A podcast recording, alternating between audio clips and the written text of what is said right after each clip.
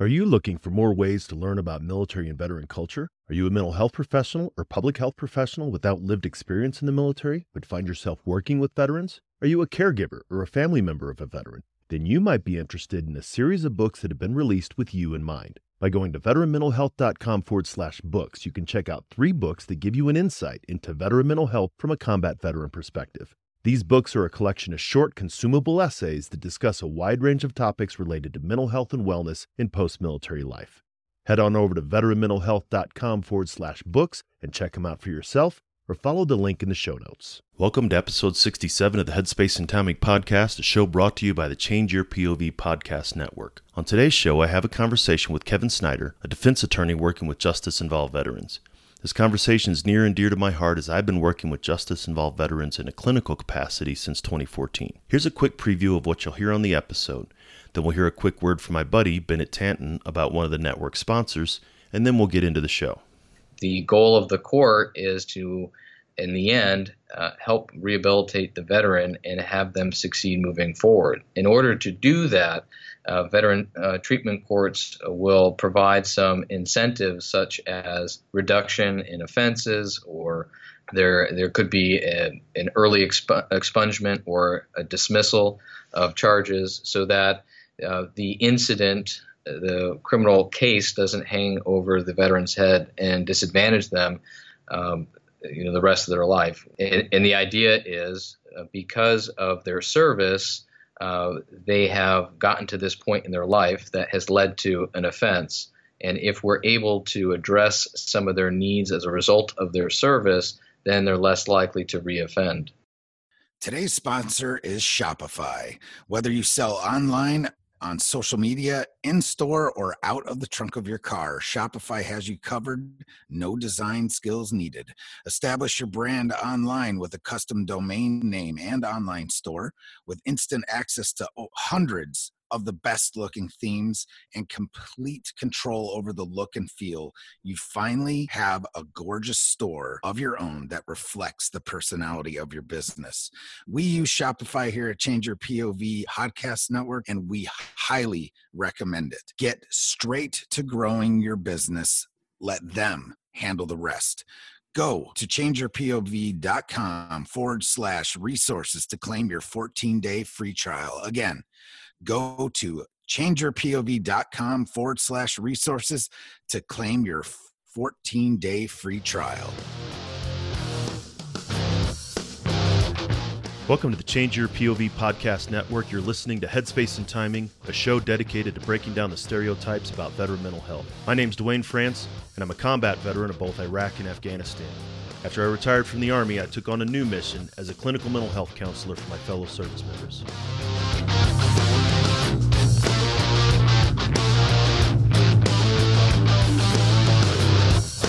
You served in any branch of the military, you're familiar with the M2 machine gun, the 50 cal. It's one of the most effective weapons in the military's arsenal. If the weapon's headspace and timing wasn't set right, however, it was just a huge useless chunk of metal.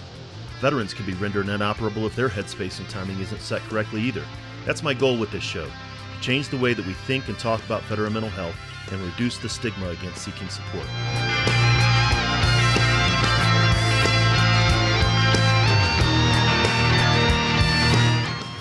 Each week, we'll talk with mental health professionals, veterans, and those who support veterans, service members, and their families. We're going to have real and honest conversations about a topic that most just don't like to talk about veteran mental health. Let's jump into this week's conversation.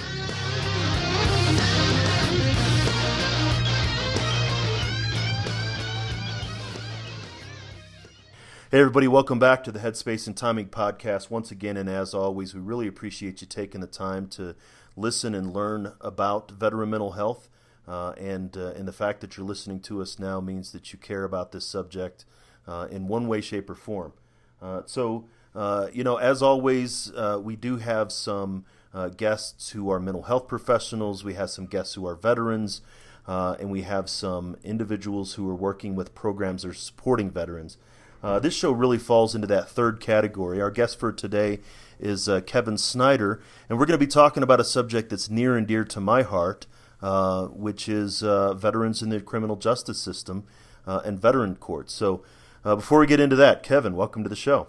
Thanks for having me, having me on the show, Duane. It's nice to be a part of something so great. Uh, happy to be here to talk about uh, veterans treatment courts and a variety of other sentencing alternatives in California.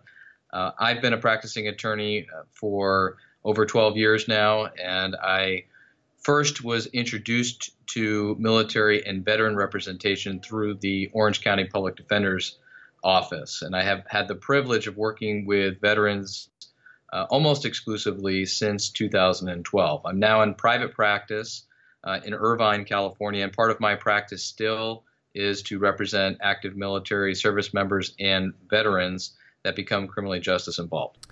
And uh, and so and we have talked before. You and I uh, talked uh, uh for at length, really, again about a subject that we're both uh, passionate about. Uh, but you're not a veteran, um, and and you, like you said, you came to veterans courts through your work in the in the criminal justice system.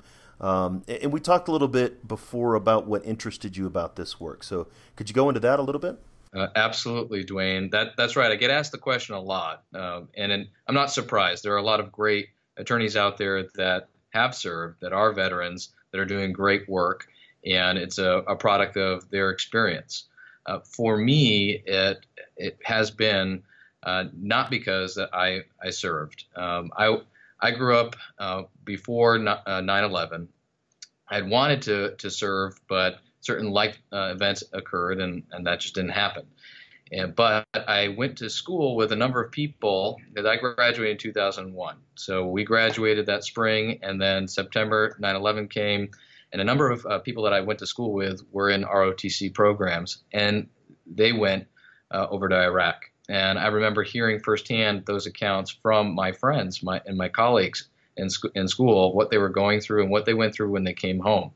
And I always felt really indebted uh, to them for what they had uh, given, and, I, and, something that I wanted to give, but but I didn't, and I moved on and to do other things. And this was an opportunity that I had to turn around and assist, uh, you know, in some situations, an actual friend, but an extension, uh, a network of people that serve to protect uh, my ability to pursue other dreams that I had and allow uh, protections to be in place. I felt very strongly and moved uh, to do that. So uh, when I was at the public defender's office and I was given this opportunity to work in the Veterans Treatment Court there, it all came full circle for me. And it really just clicked and made a, a lot of sense. Uh, something finally I was able to do to give back to such a well deserving group of people that had stood the post for me and allowed me to uh, con- uh, to get to where I was. And I was so very thankful. So it's my way of, giving back uh, to the veteran community and doing this type of work uh, is what moves me to do it, really. Now, had you heard about veterans courts before you got into the public defender's office? I mean, was this, uh, and, and this is even off of my own experience, before I got involved in veterans courts, I, I didn't even realize it was a thing. So were you aware of it before that? Before I started working at the public defender's office, no. Um, uh, it was they didn't have something uh, similar in the federal system. Um, I had in law school had some internships at the federal public defender's office in L.A. and then Richmond, Virginia. They don't have a, a similar program there, so wasn't familiar. Uh, but I entered the public defender's office pretty much uh, after I uh, got out of law school. So uh, in in Orange County, they began that uh, Veterans Treatment Court in 2008. So, in, and I began working there in 2006. So, pretty much uh, from the nearly the get go, uh, I became more familiar. But if you're not working in the Veterans Treatment Court, it's still something foreign to you. So while countywide, our office was aware of these courts naturally, if you're not staffed in that court, it, it's still something that's unknown. What does it uh, really do? Who's it really for? Who does it really benefit? Uh, I didn't really get a full picture of that until I started working there in 2012. Yeah, so and uh, and this may be a good time for us to give a little bit of an overview of what veteran courts are. And listeners, uh, longtime listeners, know that this is uh, primarily um, the population that I've worked with uh, since 2014 as a mental health counselor uh, is justice involved veterans. And uh, so the first courts um, started out uh, 2008. Um, there's a little bit of one started in Alaska, but but the the stake was really put in Buffalo, New York, was the first one, uh, and then a couple uh, really followed through very quickly. Uh, like you said, Orange County started in 2008. Ours here in El Paso County in Colorado started early 2009, and it was one of the first ones in uh, in Colorado. It was the first one in Colorado. So, um, could you give us just a little bit of an overview of what a veteran treatment court is from your standpoint? Sure, and it's changed over the years, obviously, since they first began, and there's been more education um, about veterans, their needs. Uh, there's been more education within the, the criminal justice system uh, about what they uh, what those needs are. So, uh, what would be allowed.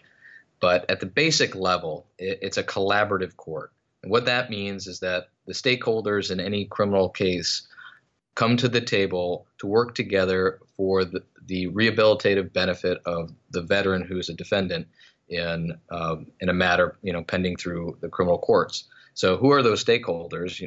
One is the court system itself, the judiciary, who's the the neutral arbitrator in any criminal case.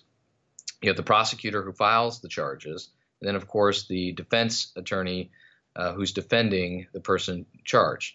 Uh, and in this particular situation, uh, there's also probation and um, county mental health that are also other stakeholders when we're talking about the collaborative efforts.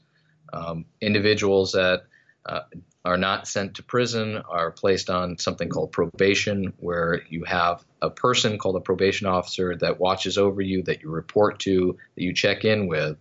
Uh, their their goal and mission is to make sure that you stay on track, uh, so that you can uh, rehabilitate and not reoffend. And then, of course, if you, you need other services, uh, behavioral health uh, or mental health services, at least our county and a lot of different counties across the country have mental health um, services.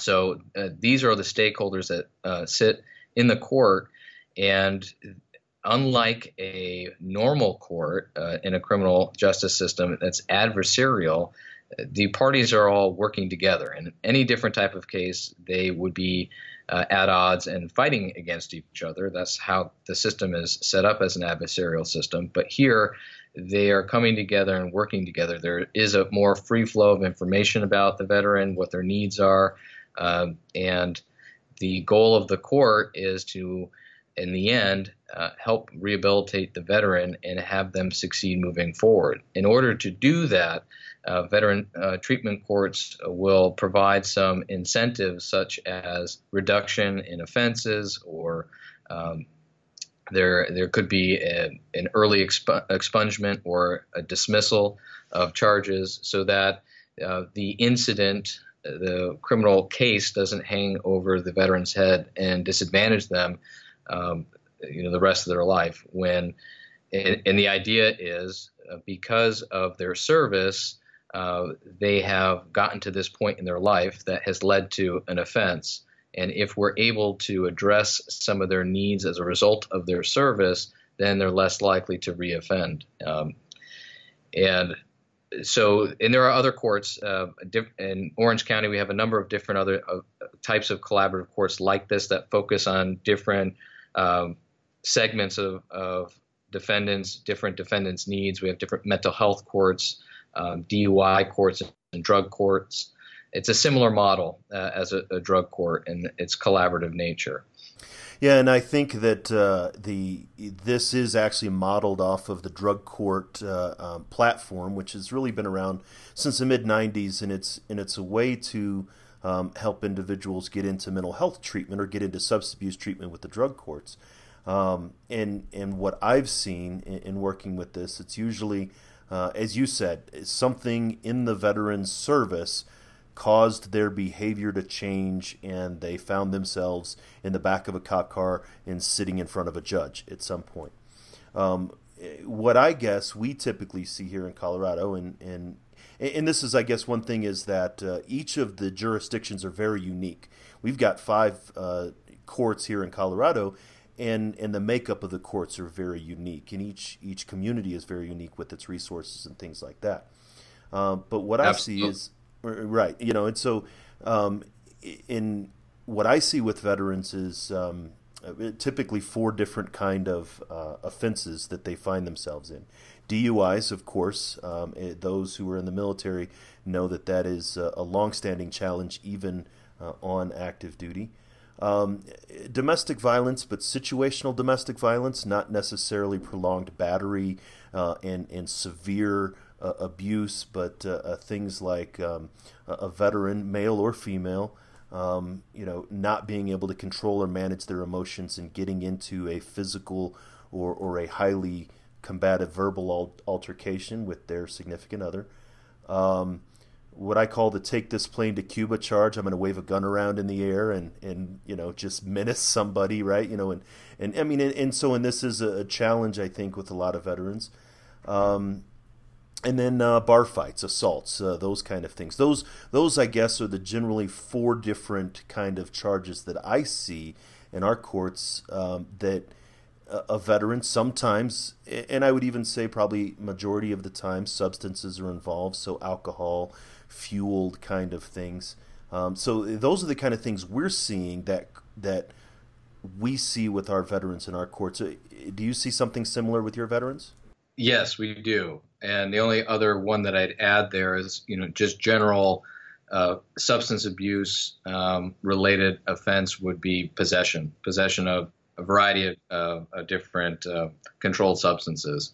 Sometimes that bleeds over to possession for sales, whether they're actually selling or not, but that's what they're charged with.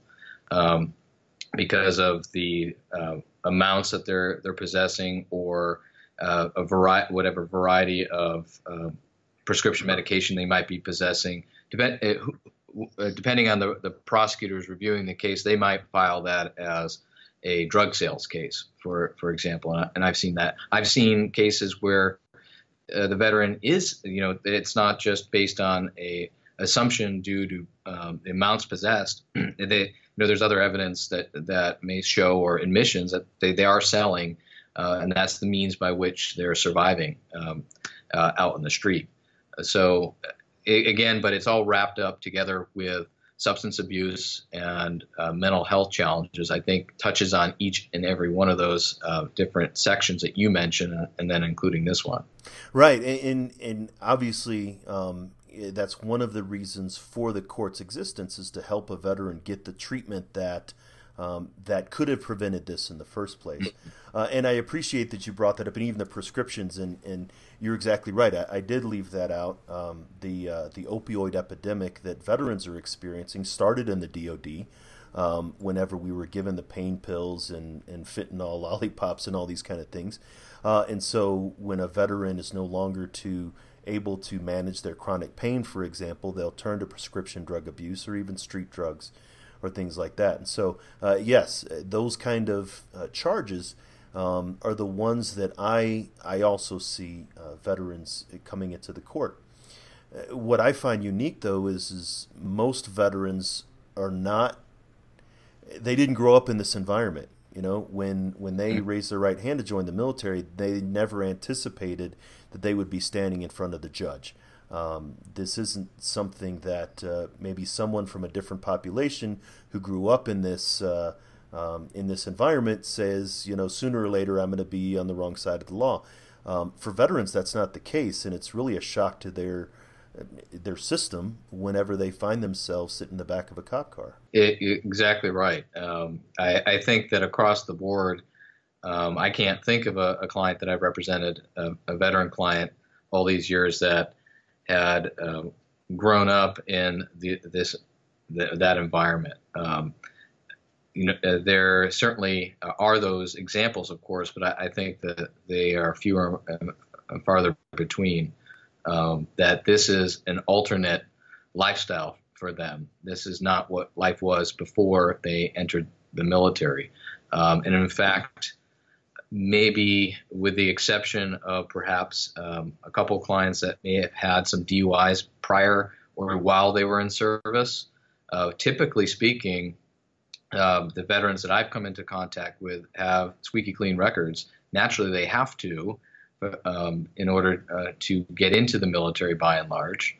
And certainly while they're in the military, if something comes up, they, they can be discharged for that. So you, you have somebody who is now criminally justice involved um, who is leading this completely alternate through the looking glass uh, lifestyle. And it's difficult for them from a management perspective, just uh, you know, when they uh, are sober, for example, um, to wrap their brain around what the heck happened. Right, and and I, I see the same thing. Uh, you know, their their heads are spinning. Um, there's a lot of there's a lot of shame uh, personally uh, that I see again with with the veterans that I work with when they're standing there in front of the judge. Um, they they don't want to be there not because most of them take responsibility for what they did. Yes, I, I did it. Yes, I, it happened but there's a lot of shame around being involved in the criminal justice system uh, that, like you said, they, they never anticipated. Mm-hmm. Um, and and so it's a it's a challenge for veterans to be in the system in this kind of system, um, eh, sort of even to begin with. Uh, but then what I found is is you had mentioned earlier that this is a very supportive kind of court. You know, everybody thinks court is the jury of the peers and things like that. Um, you know, this isn't Law and Order, right? This isn't what we see on TV or, or anything like that. Um, it, it, really is, as you said, a collaborative effort to come around and help the veteran get the treatment they need um, after these incidents, which uh, maybe if they got it before these incidents, it might have been prevented. It, exactly right, and that's the whole point of of the court. And when it's uh, working well, it works to that effect. But as as you also mentioned that every county is different, every state is different, uh, and it, depending on where you are uh, and who is working in those courts, it may be more of a supportive court in certain places than others. Um, but the bottom line is the purpose and the intent is for it to be a supportive environment. And I think that uh, it, it's definitely what we see in our courts here in Colorado and what I've heard from courts around the nation. I've literally heard um, that that this is life changing. Um, but one of the unique aspects is that, and we went through a little earlier about all those different charges. Um, if someone were not a veteran, um, th- those would be different courts that they would be involved in, right? So if it was multiple DUIs, they'd be in DUI court. If it was domestic violence, they'd be in DV court. If it was substances, they'd be in, um, you know, a drug court, for example. However, the complicated aspect of, of the veterans, and, and if you put trauma, not only combat trauma, but, but majority combat trauma from what I'm seeing, once you put that in the mix, you have all of these other behaviors, and it, and it gets really complicated. Um, and it takes a special program, really, to be able to manage all that. Exactly. It's because it's the shared experience. Um, you, usually those courts, uh, like you, you, were mentioning, DUI courts, uh, domestic violence court, drug courts, uh, they, are open to a variety of, of civilians, non-military. Uh, that if you put a veteran in the in those courts, they they could um, go through it successfully, um, but they're not going to necessarily have all of their needs met. Uh, because there is an underlying um, need for an understanding of the military experience, the mindset going into the military, um, and the actual experience of serving, whether you're serving in combat or you're not in combat, uh, what what that is, is like, uh, because that is connected to uh, the the service needs, the me- the mental health uh, needs of the veteran. And if you don't have that understanding or you're in mixed company, you're not going to have that support even from your peers. I think one powerful thing about the court is that you have your peers there as part of the support. And I didn't mention that before because, um, as far as they're not stakeholders as service providers, but it is a powerful aspect of the court that you turn to your right, you turn to your left, you have other uh, generally guys, and we can talk about that in the course of the conversation too, about female uh, veterans and, and their needs and some of the things that have uh, been adjusted and there's movements moving forward. But uh, you you have uh, you know people that are, that served in the same branch of the military um, which is even more support, or even if they didn't, they have had a so, similar military experience. Maybe they they were stationed um, in a, a, similar country at a similar time period. Uh, you have that affinity, and that bond together. So you're not feeling all alone, which is uh, tends to be at least in, in the experience that I've had rep- representing uh, veterans is that they feel isolated because uh, right. they're no longer part of that core any, anymore. They're they're on the outside, and that's part of the big challenge. And they're going home to uh, other people and family members that just aren't getting them. And here's a group of people that get them. Uh, and it's it's their peers. Yes, there maybe there's the judge uh, has had military service. Sometimes that's the case, or other stakeholders have military service. Uh, but what's truly powerful is that they have that camaraderie there that you just you can't get and replicate in the other courts.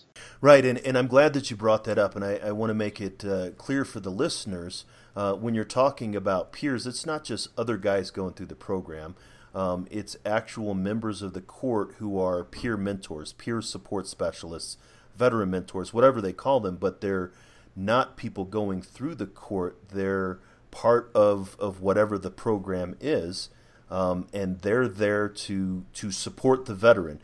So in in uh, and I usually group this in in a couple of different um, uh, aspects. As you said, you have the the court side uh, with the judicial officers, uh, and then you have the community support side, uh, which for us is community providers, but we also have the peer support specialists. They work uh, a lot like case managers, right? They're not therapists, they're not mental health professionals, uh, but listeners will, uh, will know that uh, uh, back at the beginning of January, had Bennett Tanton on the show as a peer mentor. The VA has gone to a peer mentor in, in some different positions. And one of the unique aspects of the court is that um, the peer mentors are there to be able to provide that support uh, for the veterans as they go through the program. And I've seen that be as critical uh, from a mental health professional perspective because I'm not I'm not helping them get from court to home and from you know I'm not doing the case management the community stuff. I'm not I'm I'm in the office and I'm working with them therapeutically. The mentors provide another level of support. And like you said uh, it's a level of comfort you know for for those veterans who listen and think of the first time uh, that you reported a new duty station and your squad leader was there to kind of show you the ropes and hey this is what's normal here hey this is what's normal there that that's really the role that the peer mentors have in the courts. Right. Then that's and that's a um, a, a, great observation. Um, what it, what I was talking about more was just the, the other participants in the program um, that are similarly situated and having that camaraderie that hey here's another person that has gone through um, a similar experience and has found themselves in a similar experience uh, here and now uh, in criminal court. So I'm not alone from that aspect going through uh, this uh, Veterans Court program or this treatment program. It's just not me. There are other people like me. But certainly, you're right. Uh, there are the, the, peer mentors that are there for the courts that utilize them. Um, it, they, they're extremely vital and important part of the experience. And you don't you don't have that uh, um, of the same ilk in the other courts, like a a domestic violence court or a DUI court, you have the service providers, uh, but you don't have those mentors. I think it's it's extremely vital, as you mentioned. Right, and I, and and I've always uh, sort of heard it explained. my personal mentor. I actually started out as a veteran court mentor.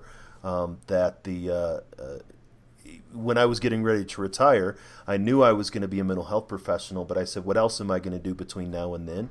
Uh, and I heard about this veteran court thing, and I said, I'll check it out. Um, and I started out, so I was a, actually a court mentor for about six months before I came became a provider. Um, and and one of the challenges for me uh, is that uh, we're, we're here in El Paso County. We have five military installations located in the the um, the vicinity so we have a lot of active duty service members, and we have a lot of um, service members that get out and remain here. Some of it because of their justice involvement, some of it because it's Colorado and and, it's, and we love it. Um, but uh, the first time I walked into court, uh, I looked over to my right, and there, sitting in orange, I saw a guy that I was deployed with in Iraq. Like if there was literally a blinking red line from the incident that occurred in Iraq to him sitting there six years later in orange and handcuffs, I was there at the beginning of that. I was the one that brought him off him, him off the uh, in off the fob when he saw his platoon sergeant get shot.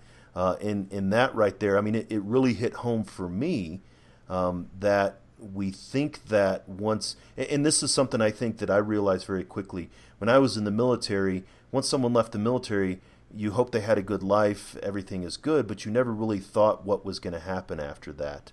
Um, and and this is unfortunately what happens after that with some veterans that don't make the successful transition. They find themselves in the criminal justice system. Very well said. Exactly. And and so when you um, when you started and you, you were working with veterans, you mentioned that it takes a certain kind of understanding um, uh, of the veteran culture uh, or the veteran mindset. And we, the mental health field, we call it cultural competence, uh, but it is very much the same. How did you develop some of that understanding around veteran culture? You had veteran friends, but you'd never been a veteran yourself. Um, how did you develop that to the level where you're at now? Well, um, great question, Duane. Uh, some of it, and a, a, lot of it actually, was on the job training. So, having conversations with my clients, always the best source to gain an understanding of anything going on in your client's life uh, that could uh, assist you in defending them or assist you in uh, representing them, uh, is to just have conversations. And and there's no real secret sauce uh, to that other than that. I went to, to law school. Um, I, I, think there's this veneer that uh, there's some mystery uh, uh, being being a lawyer, and really it's about being a person. I think all the really good attorneys that I've known in my life, you're able to talk to them on a personal level, and the way that they engage you in conversation is no different than you might expect just your your friend, a, close confidant. Uh, and so I started having a lot of conversations as I went and uh, was representing a lot of veterans. And the uniqueness of a public de- uh, defender's office, um, from an experience standpoint, is that you are flooded with a number of clients uh, at any given time. So there's a lot of opportunity to have a lot of conversations. So uh, immediately I was having uh, many, many, many conversations that could have taken me years to have uh, in other circumstances. Uh, so that was the first source. Um, you know, there's training that's provided through the state of California that I was sent to uh, on the legal aspects and cultural competence was definitely a part of it. Um, and I have had I have friends that are also attorneys, defense attorneys that are veterans, and and one of whom is a, a mentor uh, at the Veterans Treatment Court, and so having conversations with them about their experience and how it relates to representing uh, a, a, veteran. But by and large, it's trial and error uh, for me. Uh, just over time, having all those hundreds of uh, conversations with clients over the years to, to get that deeper understanding. And I know that I'll, I'll never be able to say I understand and I and I never do say that, and I never will be able to because I didn't I didn't walk in the shoes, but I have a quote unquote understanding from a perspective of an advisor of what we what we need to do and what we need to accomplish. And I think that's very important. You know, uh, some people say, "Well, I've never served, so I'll never figure it out," or things like that. Uh, or uh, on the other end of the spectrum, people say that you know, well, I've watched X movie, and so I must know, right? But uh, uh, but but you took the time to to develop an understanding about the veteran mindset. Uh, I, I, guess I'm curious to hear from you what, from your eyes, what is that veteran mindset? Not having ever been a veteran, um, but maybe veterans in the veterans court. What makes them unique compared to maybe other individuals in the criminal justice who haven't served? Uh, motivation. Very motivated to take action is the the one huge uh, difference maker be, between uh, veterans and anybody else that I've, I've represented in any other situation. Uh, and when it, that goes across to the board of, I want to motivate, I'm motivated to better myself. I'm motivated to get beyond this challenge. Um, I'm, I'm motiv- you tell me something to do, I'll be motivated to do it. Uh, I often say, veteran clients uh, have always been wonderful, uh, active military service members too, from a standpoint that they're goal oriented and they're they're uh, task oriented. So you assign a task, you you by and large know it can get done. If it doesn't get done, there's probably some intervening uh, thing there that is affecting them uh, that they don't have control over. But it's not from a lack of motivation. No, I, I really like that, and and as I'm thinking, I, I agree. You know, and, and, a lot of the veterans, it's once they once they find themselves in front of the court uh, and they've hit rock bottom, so to speak. Um, what can I do to bounce up and, and get back to where I was before? Um, and and that can help with, uh, or that can be helped with the supportive nature of you know it not not enabling them, not giving them, you know, hey, well, of course you've committed a crime. You're a combat vet, right? You know, not not perpetuating the stigma, but instead supporting them and uh, and and encouraging them in their motivation. So, you know, it, it's good that you saw that. Yeah, and you know, sometimes uh, it's it's it's hard when you have a client who's so motivated and you can't accomplish everything that they want to accomplish. You know, they want to conquer the world that day, and it, the balance is uh, managing uh, their expectations, uh, but but not cooling off their motivation. Uh, that this is something that's going to take time, but you know, let's harness that motivation and preserve it um, across a longer time period. Um, and so some of that uh, is my challenge in, in, working with veteran clients. Um, but the other aspect that I think that I noticed with the the with my clients as far as the veteran experience is um, an attitude of respect, uh, which allows them to be more open uh, to advice, uh, treatment. Uh, again, there are a lot of intervening things uh, that could affect that. But I think by and large, there's this level of, of respect uh, for other professions, other other people, and that certainly comes from their experience. That helps them not just from an aspect. If I go to court and I'm very polite with a judge, they're going to do right by me. Uh, I'm not talking about that. I'm talking about just it's at this in, inherent level of understanding. There's a hierarchy of authority, but I'm going to respect somebody else, and so now I'm more open to hearing things and not closed-minded. Um, I, I, don't know, and I don't necessarily know exactly where that might come from. It's just an observation I've had being somebody who's uh, has not served in the military. that's uh, that's uh, pretty starts pretty quickly in basic training. If you have uh, disrespect as part of your nature, you don't last long.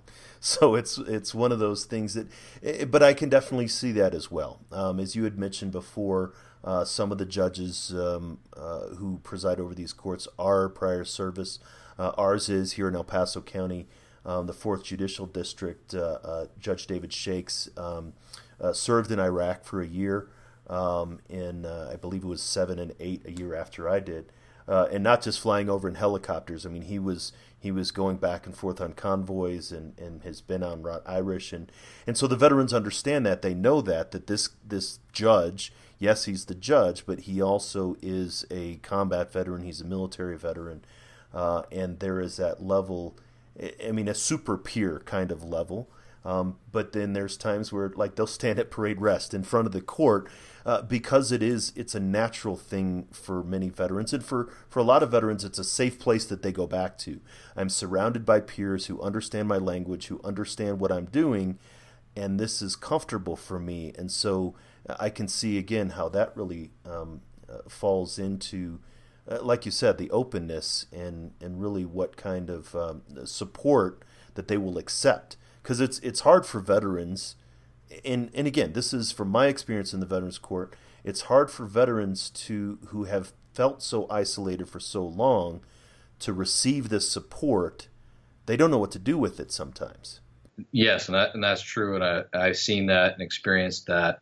Um, they're very appreciative uh, of the help when they receive it and are effusive in the thank yous and the gratitude but um, they're not necessarily asking for it. And that ties back to the shame that you had mentioned earlier, or the guilt that they have um, um, for whatever their circumstances were, that they their that survivor's guilt or um, the, you know, guilt over putting their family through situations uh, that uh, prevent them from reaching out um, initially on, on their own. I said they're motivated. Um, they're motivated when they're provided with this uh, environment in this court um, to, to thrive. Um, but them not reaching out doesn't mean they're not motivated. It's not because they're lazy. It's other things are uh, preventing that, like the shame, like the guilt, the the pride. The, they they don't want to uh, seek help. Um, they don't want to disadvantage anyone, put anyone out, or maybe they don't feel that they're deserving of it um, at at all. So I, I've seen all those things. Yeah, I've got veterans that, uh, heck, I think somebody probably said it to me today. You know, I don't want to take up any more of your time because I'm sure there's another veteran that needs it more than me. Right. And we're always trying to use our shield to cover our brother. Hey, I made it back with 10 fingers, 10 toes. I'm not the guy who needs whatever assistance you're trying to give me. Uh, and that's what I see as a mental health counselor. And I agree, that's something that, uh, that, that is often those resources that are available. Um, veterans will think that there's a limited number of them. And if I take something, then another veteran out there who I love my veteran brother and sister, um, they're not going to get what I get, and I would rather them have it. You know, so it's in in in sometimes in many ways that can be a very honorable thing until it gets in the way of of their own personal recovery. Exactly. Well said. And you'd mentioned earlier about uh, uh, female veterans in the criminal justice system, uh, and I'd like to hear your thoughts on that um, as well. Uh, we have not had as many females uh, in the criminal in our in our court system. The court is uh, the participants in the court are predominantly male, um, and and it's a challenge. Um, in, you know again whatever not to stereotype it's not that that women are not in the criminal justice system. It's just that women veterans don't seem to be as represented um, as as as maybe they should be. Yes and that's something that's been part of uh, the conversation or conversations I've been having a, a lot of over the last um, two, uh, two years, I'd, I'd say. Um, there's been a lot of focus and attention on the needs of, of female veterans, and, and there's a, a, lot of different angles you can come at this at. But you know, my my lens is uh, those that are in the criminal justice system, the criminal the criminal justice involved female veterans, and how we can service them better. Uh, and the reason, the number one reason why you, you, don't see as many is they're they're not the identification of who these veterans are is is lacking. Mm-hmm. Uh, veterans across the board, as we just mentioned, they're not self-identifying for reasons that they don't want to take up resources is, is one. Um, but just in general, uh, veterans, uh, whether they're in the criminal justice system or not, uh, aren't necessarily identifying themselves uh, as veterans. Uh, and particularly, uh, female veterans aren't raising their hand and saying, "Hey, I'm a, I'm a veteran," um, for those same reasons why they wouldn't necessarily, but also because there isn't this information of what resources are available for them um, or what um, resources are available through the criminal justice system. And one thing that we've tried very hard in California in the last couple years is to provide information to defendants uh, that there are, are, a number of rights that they have as veterans, um, and to do uh, to get the courts to provide this information to defendants early on in the process at arraignment. We actually have a statute uh, that says that these notices should go should go out at arraignment to uh, uh, to veterans that there are these these rights. So that will increase the ability of female veterans to say, "Oh, wait, wait a minute, I served, and so I have these rights that I otherwise uh, know about." You know, the other the other issue and problem that we've encountered is that um, camaraderie, for example, it within the like experience of being of being a, a military service member. Uh, that uh, there they don't there are subsets of experiences, and here is is one uh, that the dividing line is gender.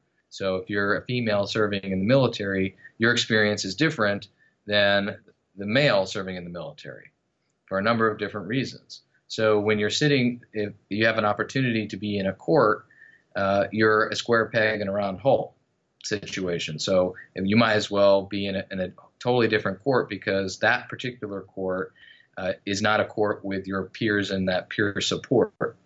Um, so there's a thought of maybe creating a parallel veterans court for female uh, veterans. Of course, you need numbers, as you know how courts operate. You know everything requires uh, money and financing, so you need to have some numbers backing the, uh, the, the need to demonstrate there is this need, so we should uh, pursue this um, this option. And it, it's almost like a catch-22. If you can't identify uh, female veterans, and you, you, can't say there's a real need. So uh, that that's been a, a, struggle for us because they're, they're there uh, if you can get them to identify or you can find them. and lastly, the the mental health needs of the female uh, veteran can be different than male veterans, um, and we see that certainly with military sexual trauma. Um, if that is the uh, uh associating mental health disorder that's connected with their service, then they're definitely not in a, a, right fit situation, being in a court that's filled with other male service members uh, that uh, went through a combat experience or some other traumatic experience as a result of their service that might not have been non combat, that's not uh, sexual trauma. Now, of course, there can be sexual trauma for males and, and females alike. It could be uh, female and female, male and male, all cross gender. It's just not, oh, you don't they don't want to be in a, in a courtroom with uh, males because males were the perpetrators. They could be, it might not, might not have been.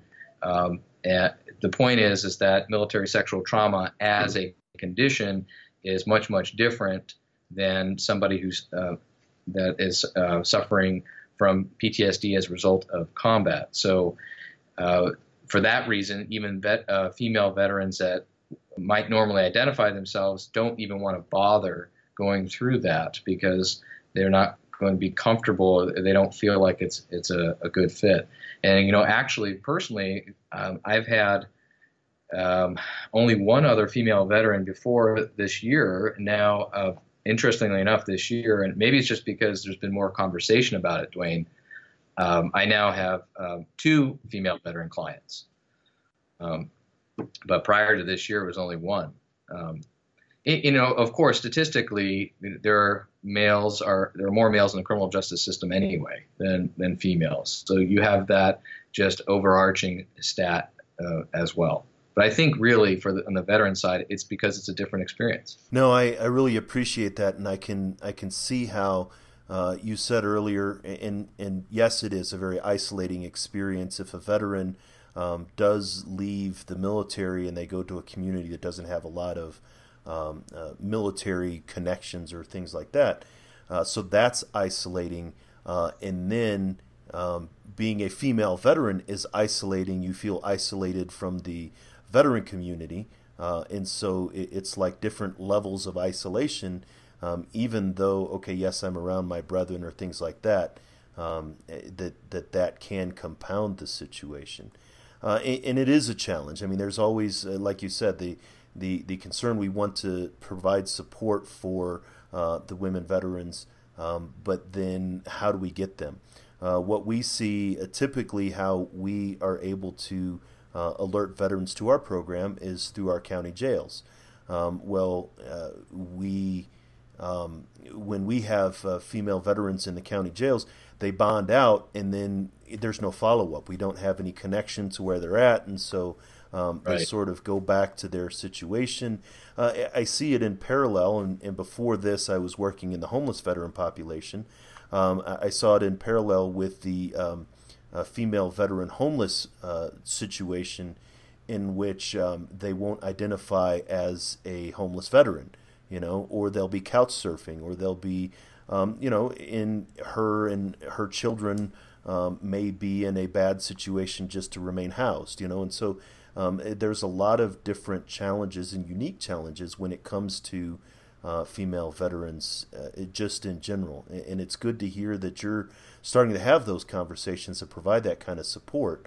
Uh, because it's necessary, whether people believe it or not. Yes, and you, you touched on uh, a really unique point, uh, point, point about the bonding out. Uh, when I said statistically, there are more males in the criminal justice system than females. Also, statistically, there are, are um, more serious crimes that males are committing or being charged with um, in the criminal justice system than females. So, how that equates to bonding out is that there are more opportunities uh, just on statistically for females to bond out in a case than for males because their level of bail will be set lower by virtue of their offense not being as serious, for example. So, whereas you can have uh, a lot of follow up with inmates that remain in jail, they can't afford to post the bond because the bail set uh, too high for them financially. That, that's because the majority of them are going to be males because of the level of offenses they're being charged with. And so you can have all that follow up. We have that here in California. We have a great system of jail outreach workers that uh, go into the, the jails and have all these wonderful intakes and, uh, pro- and provide the, the, information out to uh, the public defender's office or uh, even private defense bar. Uh, but once uh, it doesn't matter whether you're anyone who's getting out of jail uh, is now it's much difficult if they're not already connected to follow up with them by and large. No, and and so then it gets to the point of if a female veteran um, does get to the point where her bail is so large, then she usually has a number of prior convictions um, or, or, prior charges or, or, what have you, um, mm-hmm. and and so what we've seen, and this is really how the the court started here in Colorado, is if we catch veterans at when they're the misdemeanor levels and when things are lower, it's we're we're more likely to be able to have success with them,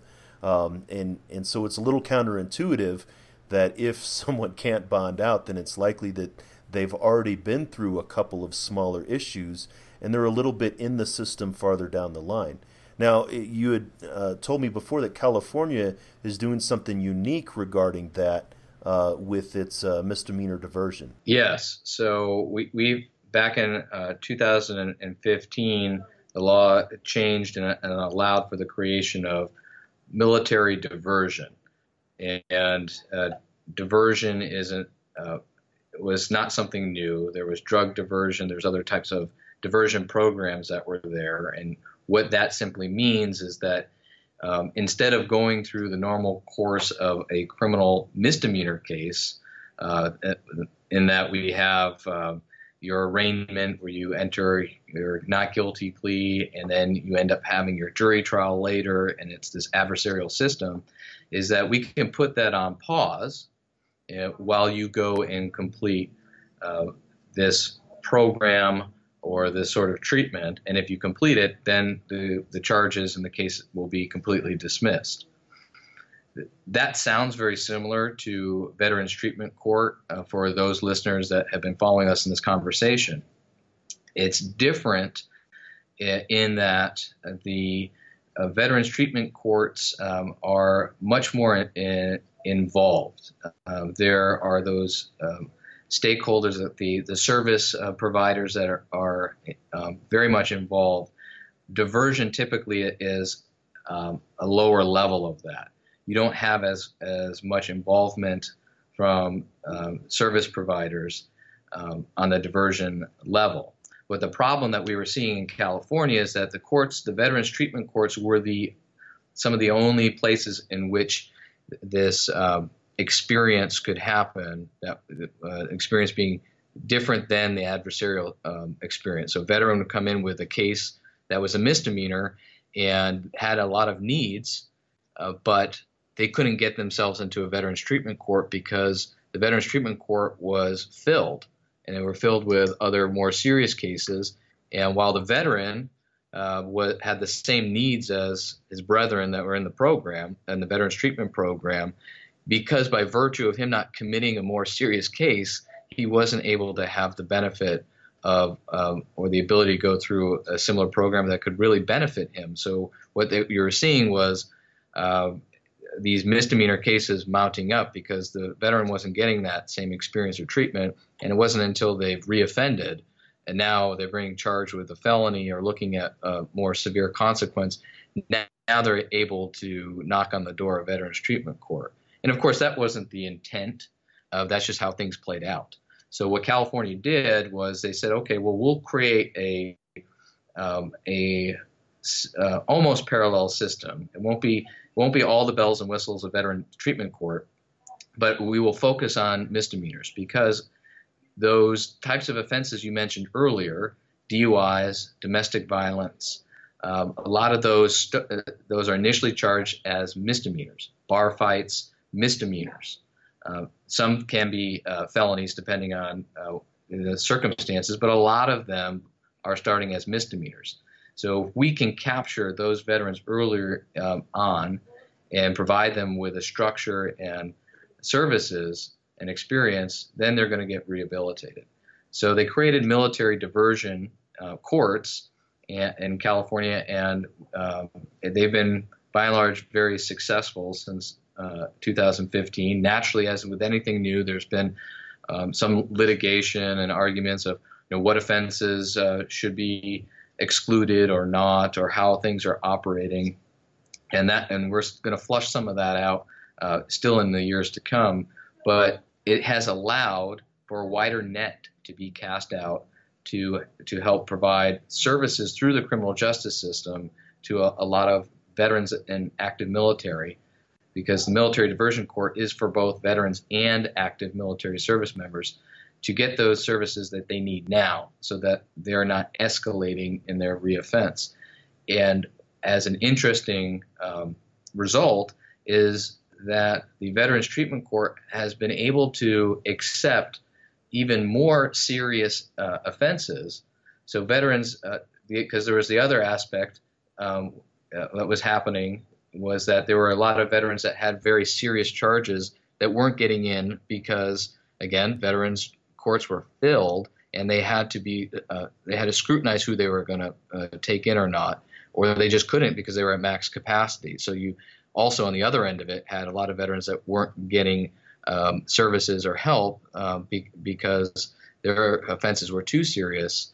Uh, and so now it has allowed a, uh, allowed a lot of reallocation of resources and so, veterans uh, that have felony charges, more of them are getting attention through Veterans Treatment Court in California.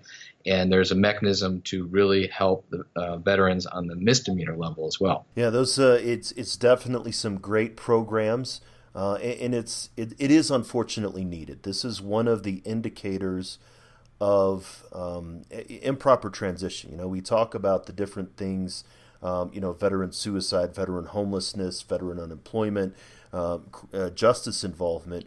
These are all indicators of an underlying, unaddressed um, mental health uh, condition, concern, or things like that.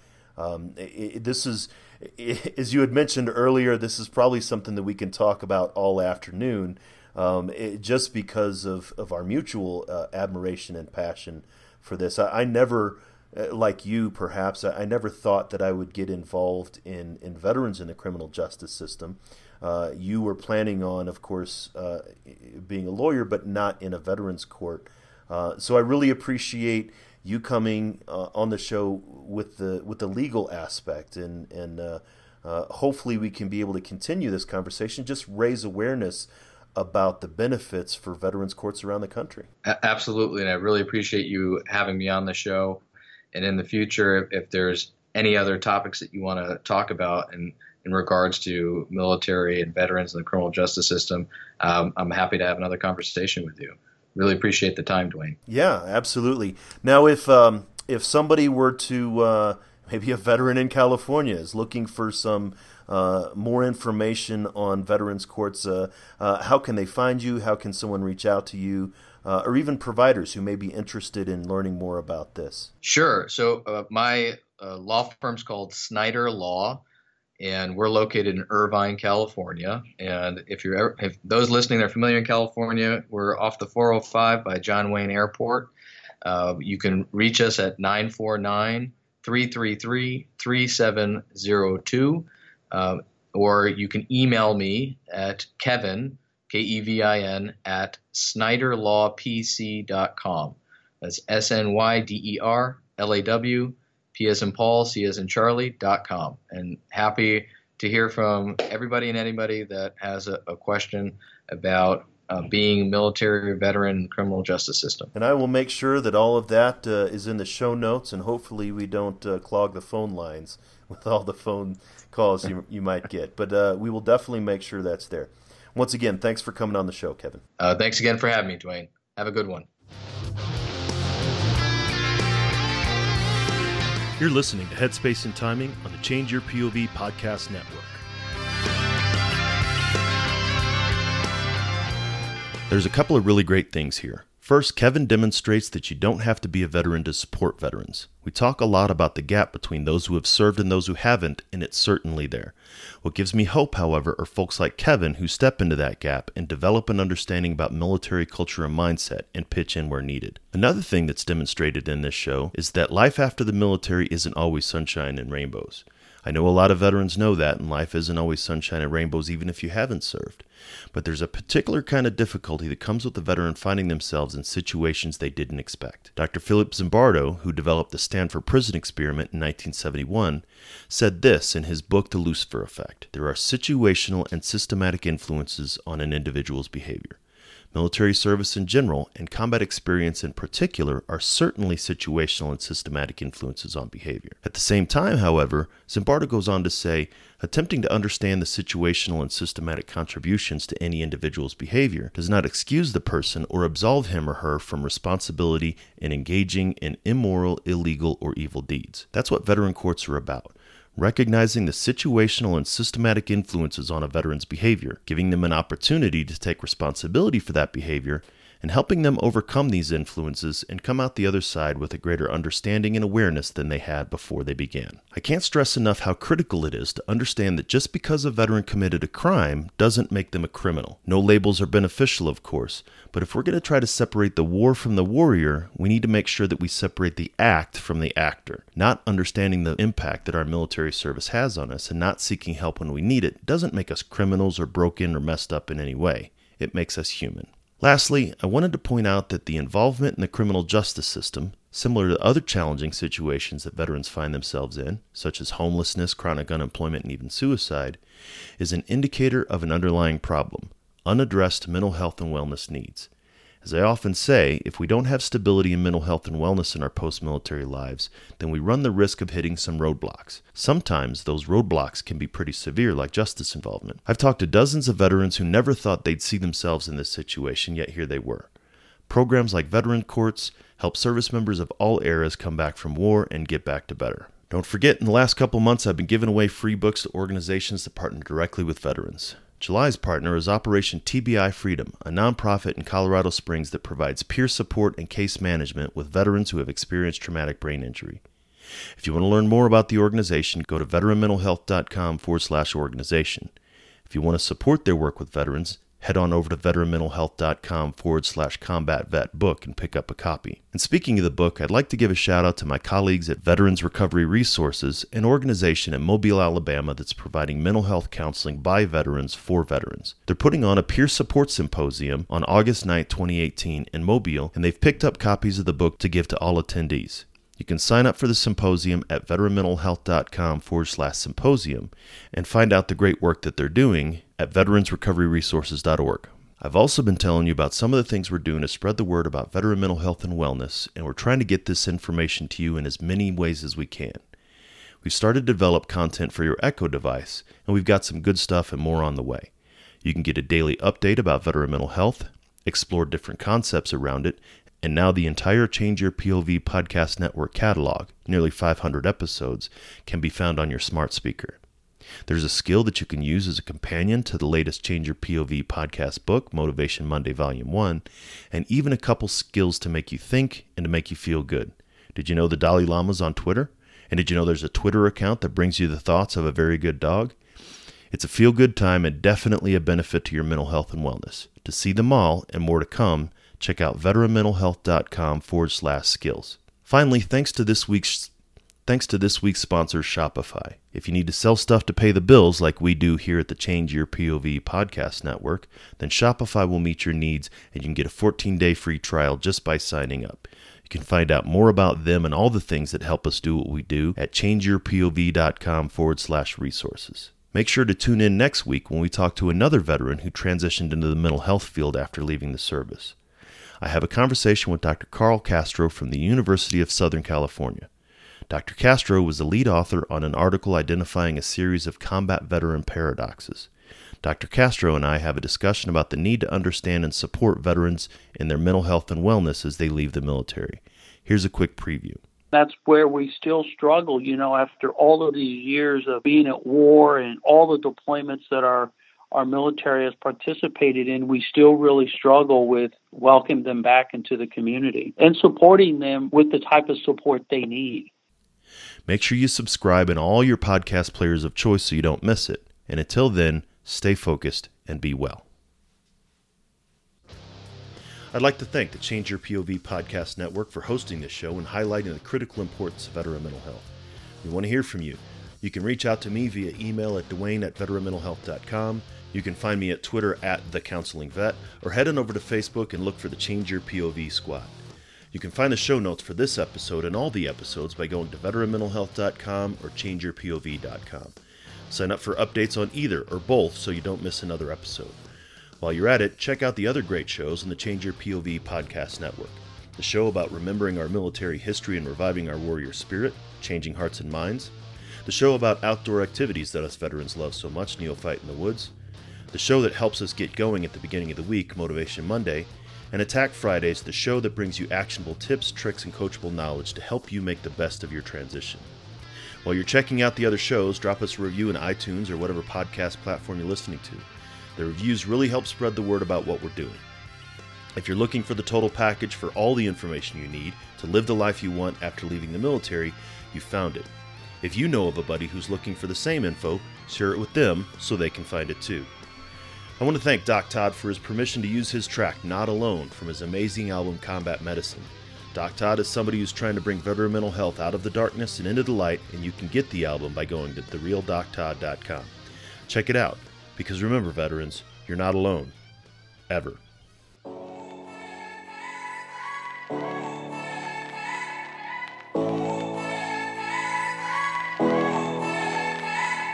Struggle is real. Found a feast and lost a soul. Eventually, my drinking it got out of control. There in darkness, I roam, struggling to find home.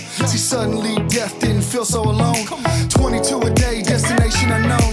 It could have been avoided if you picked up the phone, but now you're gone. So I guess all we get is the tone. Nothing but bone weeds, overgrown, pushing up stones. I've triumphed over enemies, co-created enemies, broke out facilities that tried to put an end to me. R.I.P. I'd rather grind in tranquility. Authentic Tennessee, embrace my ability.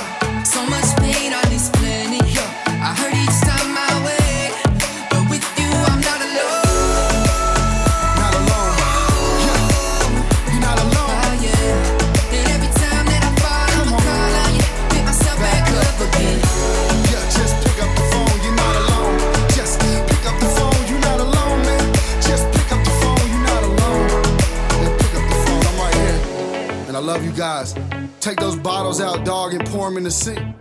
Take the needles out your arm and the gun away from your forehead. It's time, man. You've been through enough pain. Stand up. It's time to stand back up. All my veterans, man. Army, Marine Corps, Navy, Air Force, Coast Guard. Get up, you know.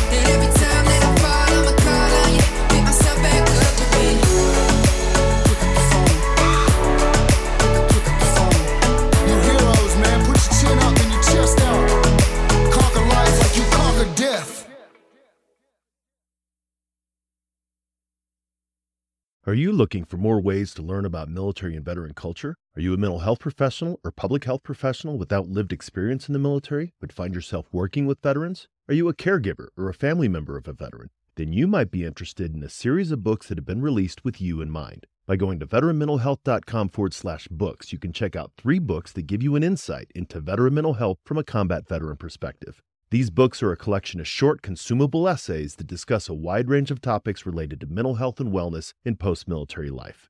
Head on over to veteranmentalhealth.com forward slash books and check them out for yourself or follow the link in the show notes.